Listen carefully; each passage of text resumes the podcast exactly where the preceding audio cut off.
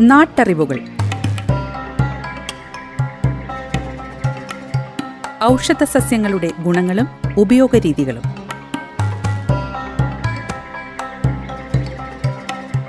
നിർവഹണം സിന്ധു ജസ്റ്റിൻ. വിവരങ്ങൾ പങ്കുവയ്ക്കുന്നത് സെയിന്റ് ജോൺസ് മെഡിക്കൽ കോളേജിലെ ഗസ് ഫാക്കൽറ്റിയും ഛായയുടെ പച്ചുമരുന്ന് കൺസൾട്ടന്റുമായ ഫാദർ ജോസഫ് ചിറ്റൂർ.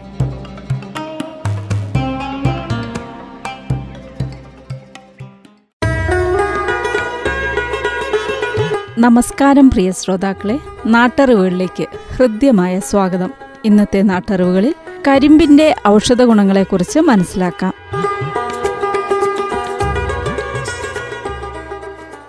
കരിമ്പ് ചരിത്രാതീത കാലം മുതൽ ഇന്ത്യയിൽ കൃഷി ചെയ്യുന്നതാണല്ലോ. കരിമ്പിന്റെ നീര് കുടിക്കാനും ശർക്കര ഉണ്ടാക്കാനും കൽക്കണ്ടം ഉണ്ടാക്കാനും പിന്നീട് ബ്രിട്ടീഷുകാർ വന്നതിന് ശേഷം പഞ്ചസാര ഉണ്ടാക്കാനും ഉപയോഗിക്കുന്നു. നമ്മൾ കാപ്പിയും ചായയും പലഹാരങ്ങളും മധുരിപ്പിക്കുവാൻ കരിമ്പിന്റെ ഉൽപ്പന്നങ്ങൾ ആണ് ഉപയോഗിക്കുന്നത്. ആയുർവേദത്തിൽ ചരകനും സുശ്രുതനും അവരുടെ ഗ്രന്ഥങ്ങളിൽ കരിമ്പിനെ വിശദീകരിക്കുന്നുണ്ട്. ഔഷധ ഗുണങ്ങൾ. ശരീരത്തിന് ബലം നൽകുകയും അഗ്നി വർദ്ധിപ്പിക്കുകയും ചെയ്യുന്നു.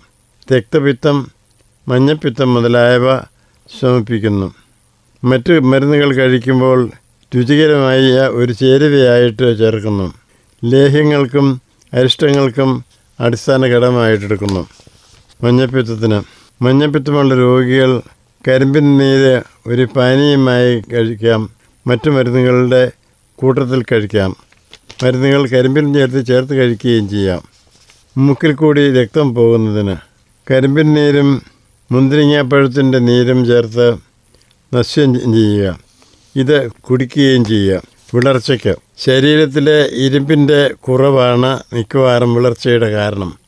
വിളർച്ചയുള്ളവർക്ക് പച്ചനെല്ലിക്ക അല്പം കരിമ്പിൻ നീരിൽ അരച്ച് ചേർത്ത് ദിവസവും രണ്ട് നേരം കൊടുക്കാം ഏതാനും ദിവസം കഴിക്കണം. പച്ചനെല്ലിക്ക കിട്ടുന്ന കാലമല്ലെങ്കിൽ നെല്ലിക്കായുടെ തോട് പൊടിച്ച് അത് കരിമ്പിൻ നീരിലിട്ട് കൊടുക്കാം. ക്ഷയരോഗത്തിന്.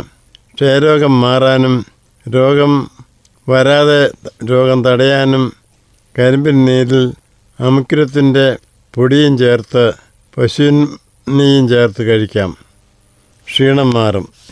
പശുവിനെയും ചേർത്ത് ഒരു കാച്ചി ഒരു നെയ്യായി സൂക്ഷിക്കുകയും ചെയ്യാം. നാട്ടറിവുകൾ.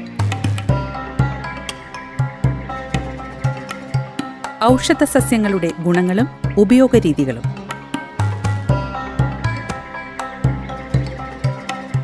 നിർവഹണം സിന്ധു ജസ്റ്റിൻ.